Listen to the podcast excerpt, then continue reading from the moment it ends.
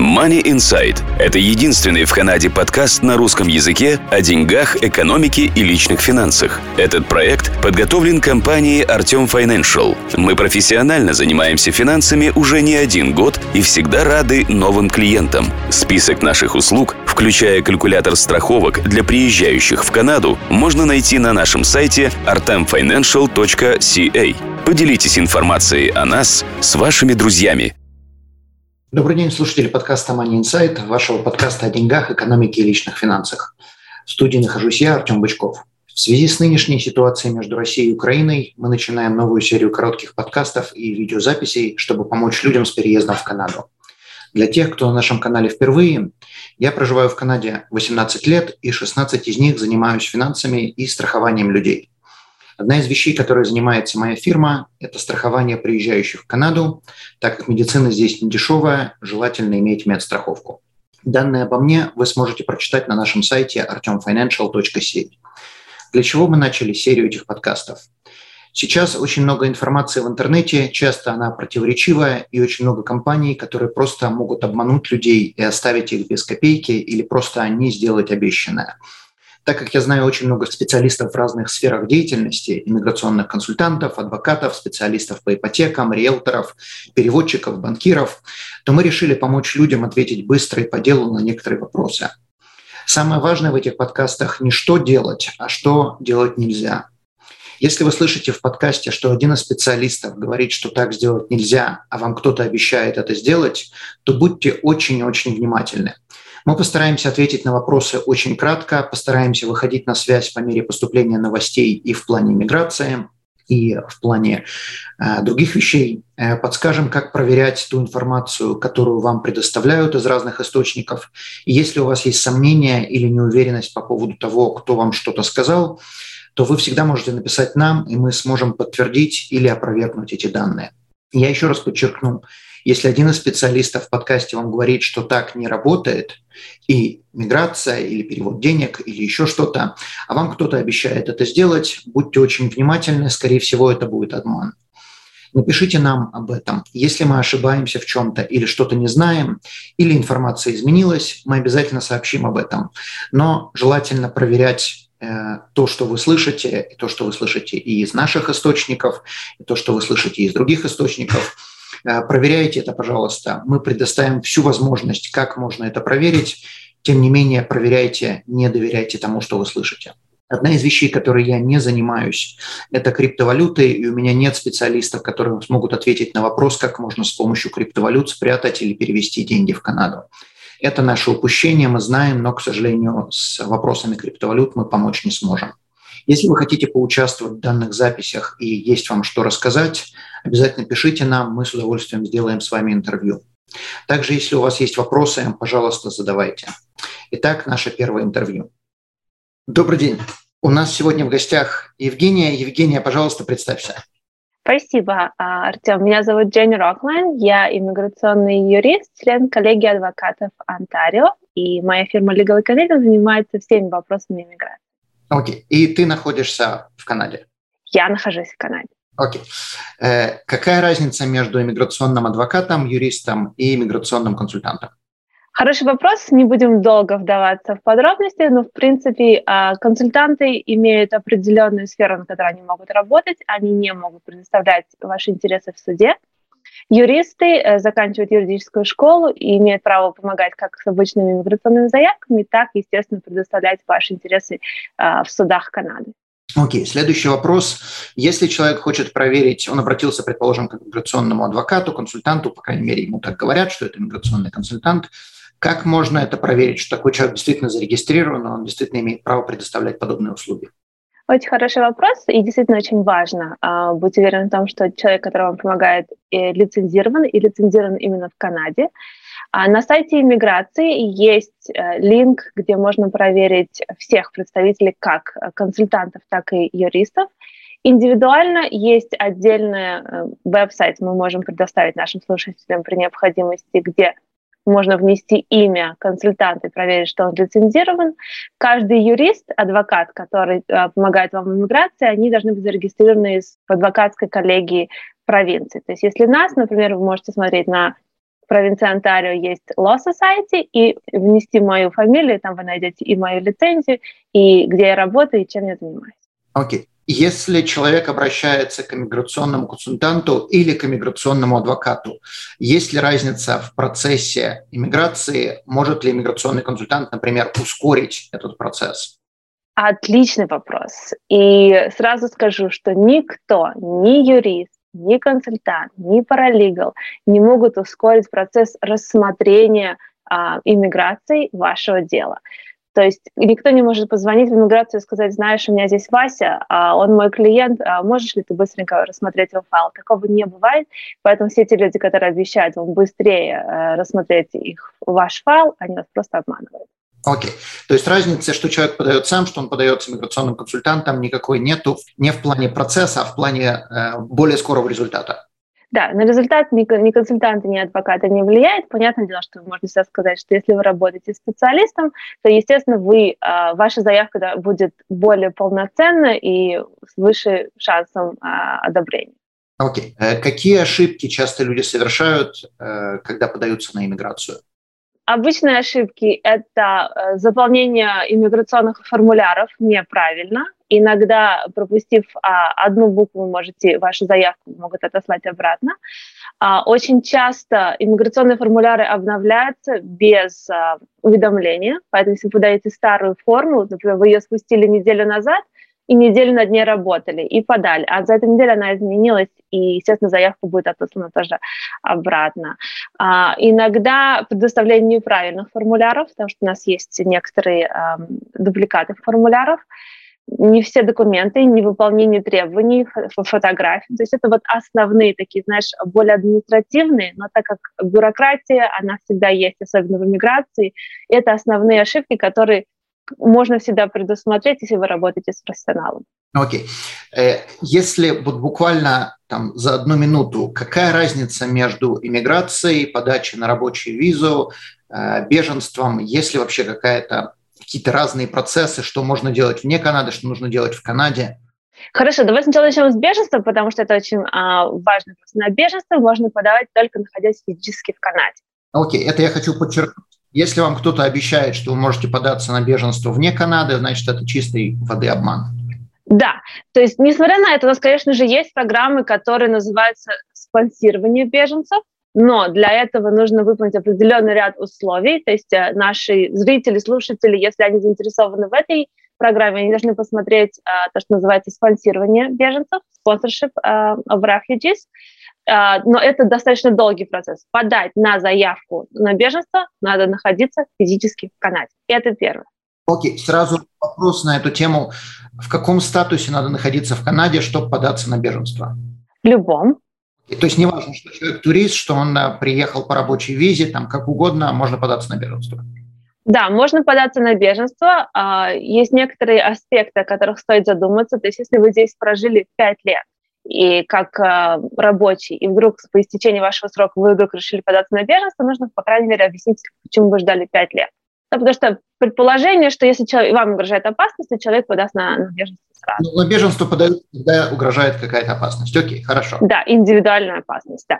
Теперь, возвращаясь к оригинальному вопросу, то есть без, с беженством поговорили, а рабочая виза, студенческая виза, визитерская виза – это статуса временного нахождения в Канаде. То есть это как бы временная иммиграция. Да, то есть э, ты находишься здесь временно, и по истечении срока твоей визы э, ожидание, что ты либо выйдешь из Канады, либо ты поменяешь или продлишь свой статус. Иммиграция сама по себе – это э, иммиграция сюда как перманентный резидент, permanent resident, э, который требует э, человека пройти по одной из иммиграционных программ.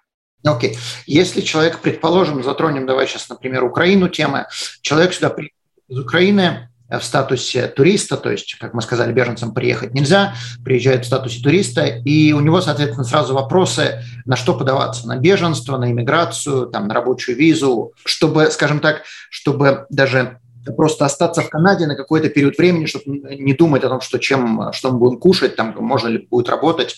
Какие твои советы? Ну, во-первых, если мы сейчас же говорим о, о ситуации с Украиной, то у нас сейчас есть определенные программы, которые как раз-таки позволят тем же самым туристам, которые здесь находятся, подать на рабочую визу. И начать работать. Да? То есть это изменение одного статуса временного резидента на другой статус временного резидента. Okay. Но это нужно делать, когда человек уже приехал сюда? Это сейчас э, программа доступна тем, кто находится уже сейчас э, в Канаде в статусе визитера, студента, как бы неважно. То есть эта программа должна открыться вот со дня на день. Угу. Отлично, хорошо. То есть это так. А если мы говорим о том, кто сегодня э, сходит с трафа самолета как турист, что им делать дальше? Ну, во-первых, сейчас говорят, я думаю, что они смогут снова подавать на рабочую визу точно так же, э, как э, те, кто уже находится здесь. А если те, которые сейчас или скоро будут к нам приезжать, поедут по этой новой программе Ukraine Canada Emergency Authorization, да, которая должна тоже открыться где-то через неделю, то я полагаю, что у этих людей тоже будет право на работу, на обучение. А, и, и это их нахождение, по-моему, обещают до двух лет как минимум и иметь право находиться в Канаде. Нужно ли им подаваться на беженство? Или можно податься э, на рабочую визу и потом уже исходить из, ну, если человек может года? Этот вопрос очень часто в последнее время задается. То есть, на мой взгляд, а, подача на беженство сейчас преждевременно. И мой ответ может измениться, когда я увижу, что из себя представляет эта emergency authorization, э, что может быть, потому что, в принципе, я полагаю, um, emergency authorization, и здесь я как бы просто uh, рассуждаю, это даст статус, это даст возможность работы, и эта работа потенциально может привести к иммиграции да, через работодателей, через канадский опыт работы. В альтернативе, я думаю, что большая часть людей, которые сюда приедут, могут подать на гуманитарную программу, но с, по истечению какого-то определенного срока. Когда ты говоришь гуманитарная программа, что это такое? Это беженство или что-то другое? Нет, это гуманитарная программа, которая очень э, особенно для Канады. Она называется Humanitarian Compassion Application. Это когда можно подавать на резидентство, не попадая ни под одну из, из экономических программ. И это не беженство. Это отдельно стоящая программа. Для этого нужно обязательно находиться в Канаде. На нее подать за пределами Канады невозможно потенциально возможно, что наше правительство предложит какие-то альтернативные программы э, для людей, которые приезжают по этой uh, emergency authorization, но мы с собой, наверное, должны будем поговорить где-то недели через две, когда это все откроется. Окей, okay, хорошо. Теперь несколько коротких вопросов. Есть ли какие-то специальные программы для Украины, для людей из России, для людей из Белоруссии? Потому что сейчас будет какой-то, я подозреваю, не знаю насчет России, но Беларуси и Украины однозначно сейчас сюда будут ехать. Для Украины, да. А, во-первых, а, это визитерские визы. Если у людей из Украины здесь есть родственники, которые могут им выписать приглашение, то да, это одна. Вторая программа, которую мы ожидаем через полторы недели. Родственники или друзья, или именно родственники? А, родственники. А, значит, есть вот это вот emergency travel authorization, и иммиграция заявила о том, что они планируют какую-то новую программу упрощения спонсорства, то есть семейного спонсорства. И как бы мы тоже ждем. А, это все, что касается Украины. Жители Беларуси, ну, моя позиция, скажем так, что они уже давно в позиции людей, которые могут просить беженство в Канаде. Но для этого они должны быть здесь. Окей, okay. для этого надо выехать. Окей, okay, хорошо да, гражданам России, то есть, естественно, тоже в зависимости от их а, социальной, политической, а, гендерной позиции а, в России, то есть, в принципе, беженские дела из России, они уже достаточно давно и приходят, их достаточно много, но еще раз, нужно быть для этого здесь. Окей. Okay. То есть в первую очередь, э, как бы, скажем так, даже не столько совет, я думаю, многие это и сами понимают. В первую очередь надо приехать в Канаду и потом уже, исходя из э, понимания того, что они будут делать, решать, какую программу выбрать. Но первая вещь – это именно приехать как турист. Да, и ты знаешь, я очень хотела бы заметить, то есть я, э, я знаю, что очень часто все говорят беженцы, беженцы, как будто это как бы золотой путь а, получения статуса. Я бы была очень осторожна а, с запросом на беженство, потому что если у вас есть другой вариант, иногда стоит хотя бы его проговорить и обсудить, э, желательно с, с профессионалом, чтобы понять, если беженство ваш лучший вариант или есть какой-то другой. Потому что беженство так или иначе, а, если оно не успешно, оно потенциально приводит к депортации. Понятно. Окей, хорошо. Следующий вопрос. Нужно ли иметь родственников или друзей, чтобы сейчас приехать из той же самой Украины, России, Белоруссии в Канаду? Или это не имеет никакого значения? Я думаю, что для, для России и Белоруссии сейчас будет очень сложно а, получить а, статус временного резидента.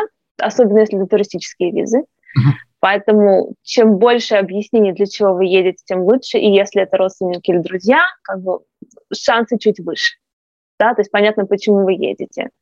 А для жителей Украины, еще раз говорю, то есть я думаю, что вот этот вот authorization — это то, что, в принципе, должно использоваться для того, чтобы приехать, чтобы не, не зависеть ни от каких родственников, ни от каких друзей, как бы иметь полное право на основании гражданства подавать на эту программу.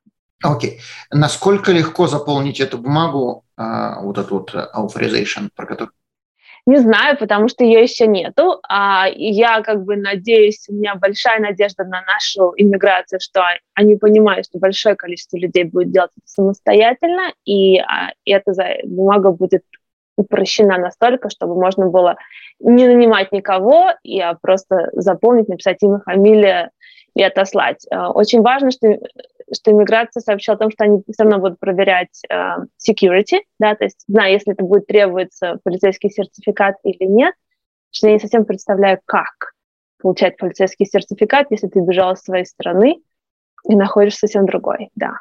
Понятно, окей, то есть сейчас мы, в принципе, э, вилами на воде, э, то, что, то, чего еще даже... Да, да. Окей. Можно ли приехать, это вообще очень короткий вопрос, можно ли приехать в Канаду, не имея загранпаспорта?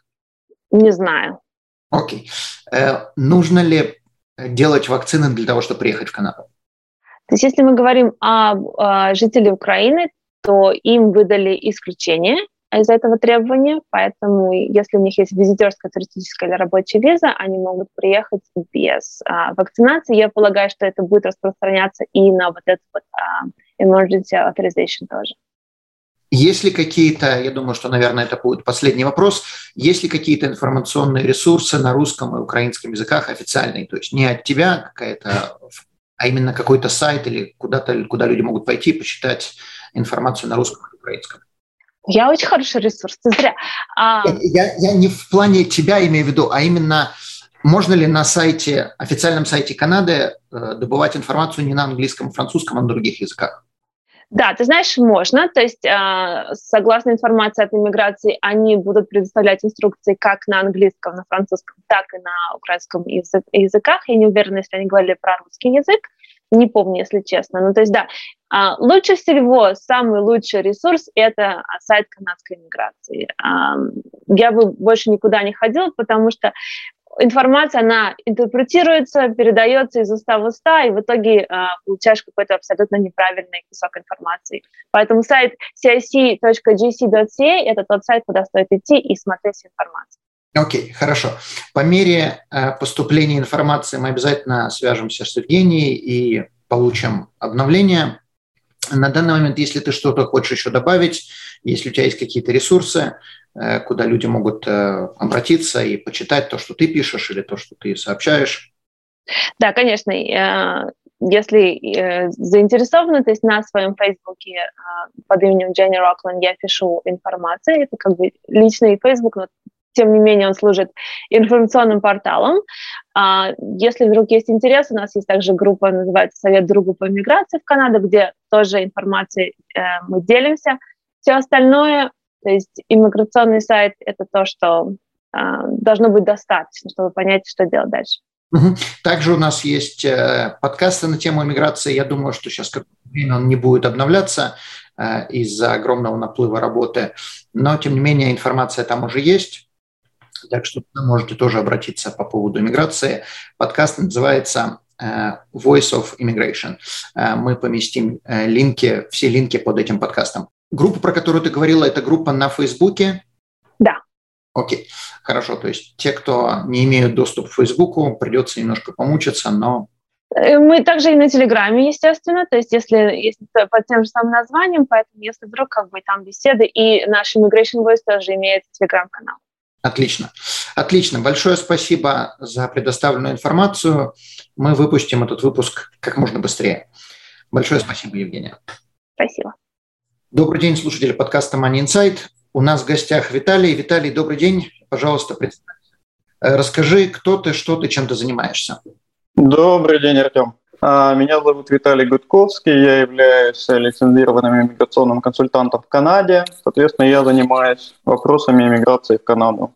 Окей, и ты находишься в Канаде? Я нахожусь, да, в провинции Британская Колумбия, в Ванкувере, да. Окей, хорошо. Э, поскольку сейчас идет э, война в Украине, многие уезжают, покидают страну, многие страны принимают украинцев. Э, соответственно, вопрос, есть ли какая-то иммиграционная помощь, иммиграционные программы для людей, которые сюда приезжают? Да, то есть есть несколько моментов, которые, наверное, стоит осветить, потому что в интернете очень много информации об этом, и не вся эта информация, прямо скажем, правдива. А, первое, то, что я хотел бы сказать, а, в интернете, например, много распространяется о том, что Канада запустила специальную программу для беженцев, Refugee Program. Это не так. Конкретно для беженцев сейчас ничего нету. То есть именно с упором на ситуацию в Украине есть обычные программы для беженцев, вот, но специальных нету. Что Канада сделала на самом деле, что официально было объявлено на сайте канадской миграции? Сделано несколько вещей. Первое, обработки заявлений, обработка заявлений от граждан Украины будет идти в приоритетном порядке. То есть любая подача на визу, разрешение и так далее будут рассматриваться в приоритетном порядке. Это то, что они заявили. А второе, будет создана я ее называю, так скажем, упрощенная виза, то есть возможность подать заявку для того, чтобы иметь возможность быстро, э, легально переехать в Канаду. Но сейчас ее еще нету. Сейчас ее еще нету, то есть об этом было только объявлено, и я надеюсь, это будет допущено либо на этой неделе, либо на следующей. То есть мы на данный момент, люди, иммиграционные специалисты ждут конкретной инструкции, как это будет происходить. Но что объявлено в общих чертах, что они объявили, это то, что человек сможет подать заявку, любой гражданин Украины, нет ограничения по количеству человек, сколько будет принимать, то есть не ограничено. Вот. И получив это разрешение на въезд в Канаду, человек сможет туда переехать, легально находиться в Канаде и здесь на месте получить э, так называемый Open Work Permit, открытое разрешение на работу. То есть человек сможет легально здесь находиться, легально жить и, соответственно, легально работать. Вот это такая быстрая помощь, что можно, наверное, сделать вот в такой короткий срок. Есть ли у тебя какие-то предпосылки о том, что вот это вот новое новый формуляр будет э, на, не только на английском и французском, а еще на русском, украинском языках? Скажем так, э, ссылка, где официальная страница, где служба иммиграции публикует эти данные, я вот надеюсь, Артем потом сможет эти ссылки разместить под видео, она, насколько я помню, на английском, французском и украинском языках. То есть как минимум эти оповещения идут, в частности, и на украинском. Опубликуют ли инструкции на украинском? Я надеюсь, что да, но мы узнаем, когда их опубликуют. Можно ли подаваться на иммиграцию или беженство вне Канады? Значит, я сразу подчеркну, а, что я не являюсь специалистом по беженству, то есть я могу какие-то общие вещи подсказать, но я это не делаю, достаточно узкая специализация. Вот. А обычно работает это следующим образом. Обычно это два пути. Первый путь где-то на месте или на территории конфликта, или в сопредельных странах, я не знаю, Польша, Словакия и так далее. Как это обычно работает, да, как это всегда работало? Работают какие-то миссии, например, гуманитарных организаций, те же миссии ООН, которые выясняет, кто является беженцем, присваивает этот статус людям на месте и, соответственно, распределяют согласно квотам по разным странам, по европейским, США, Канада и так далее.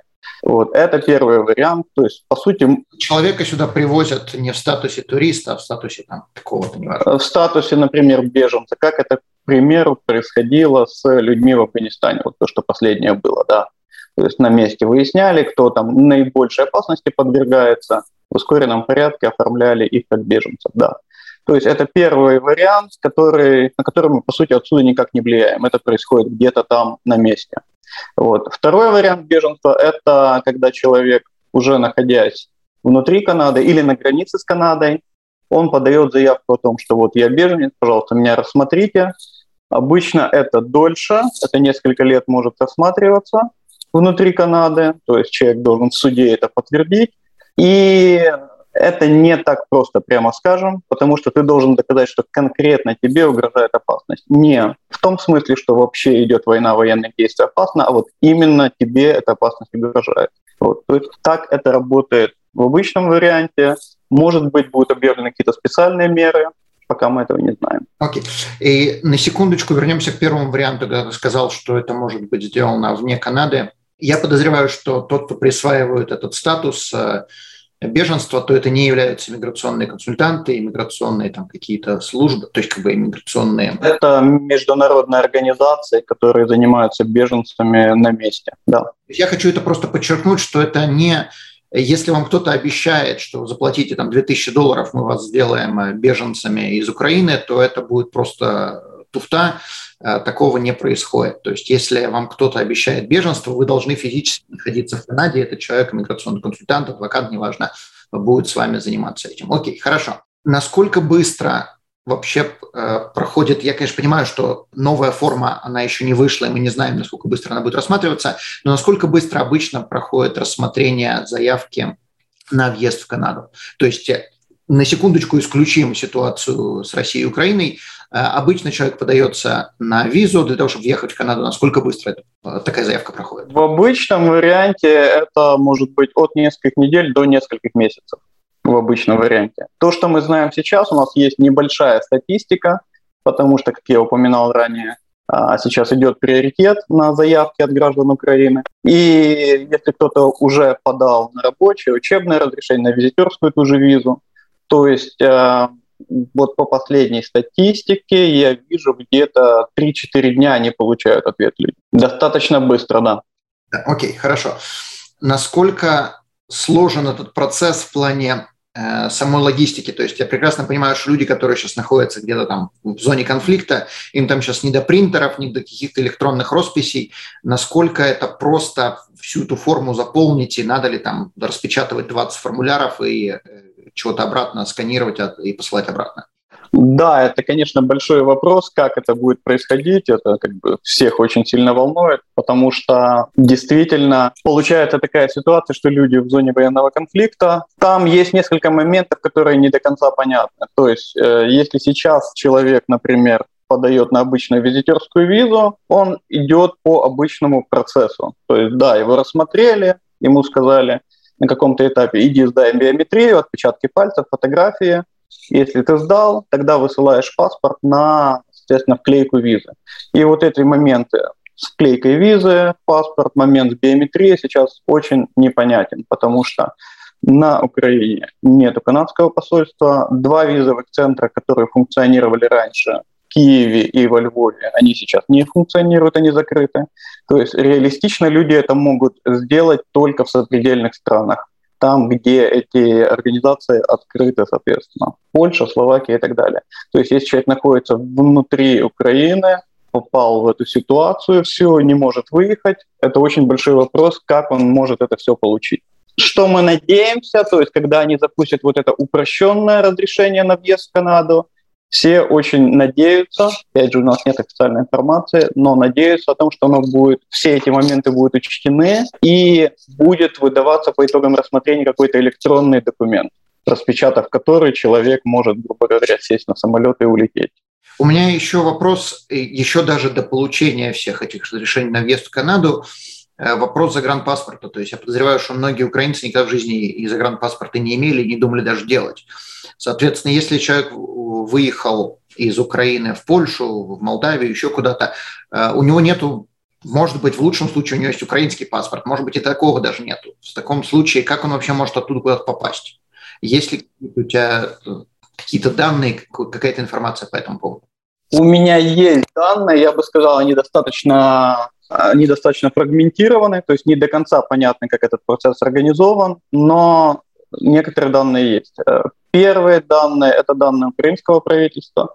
Если человек находится за пределами Украины, в стране, где есть украинское посольство, та же Польша, Словакия, Румыния и так далее, то есть человек может обратиться в посольство Украины, и вроде как сейчас обещают в ускоренном порядке выдавать какие-то проездные документы, какие-то загранпаспорта.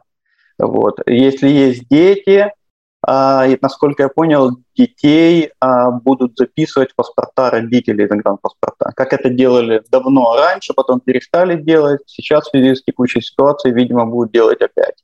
Это первое. Второе, это для граждан Украины. То, что делает со стороны, со стороны украинского государства, можно, что можно ожидать. Но, опять же, это в индивидуальном порядке. Это надо обращаться в посольство и выяснять, как это будет работать на месте. А, второе, это то, что объявлено для канадских граждан, для Canadian Permanent Residents. Если у них есть uh, immediate family members, что обычно подразумевает супруга, детей, uh, родителей, эти люди для immediate family members, uh, канадские посольства, консульства, вроде как очень-очень вкратце об этом было сказано на сайте иммиграции, что можно обращаться в дипломатические организации Канады, консульство, посольство, и вроде как они тоже могут рассмотреть вопрос, выдать одноразовый проездной документ. Но это касается, повторюсь, только э, близких членов семьи, канадских граждан или Canadian Permanent Residents. Окей, okay. то есть я просто засуммирую те, кто уже живут в Канаде. Если они хотят вывести своих детей, своих родителей, э, мужа, жену, э, соответственно, из Украины, то у них это будет в ускоренном а, варианте рассмотрено и сделано, если они находятся в, другой стране. Окей, хорошо. Значит, если также следующий вопрос, если у тебя какие-то советы, если человек не знает английский язык, э, может ли ему кто-то помочь с переводом э, формуляров, всех этих документов, э, облегчить процесс заполнения всей макулатуры? Я наверняка не могу никого конкретно подсказать. Сейчас очень много есть волонтерских организаций подобные направленности. То есть, наверное, кого-то придется или на месте искать, или вот в интернете. Вот прямо, чтобы я пальцем ткнул, сказал, вот идите туда, нет. Мне, мне даже больше вопрос э, не столько конкретного человека или конкретную фирму, а вопрос организации или человек, который будет заполнять бумаги, он должен быть сертифицирован, или это может быть просто Вася с улицы, который знает английский, который может просто помочь заполнить бумаги. То есть надо ли, чтобы это было э, с юридической точки зрения было сделано какой-то организацией, или это может просто любой, кто знает английский?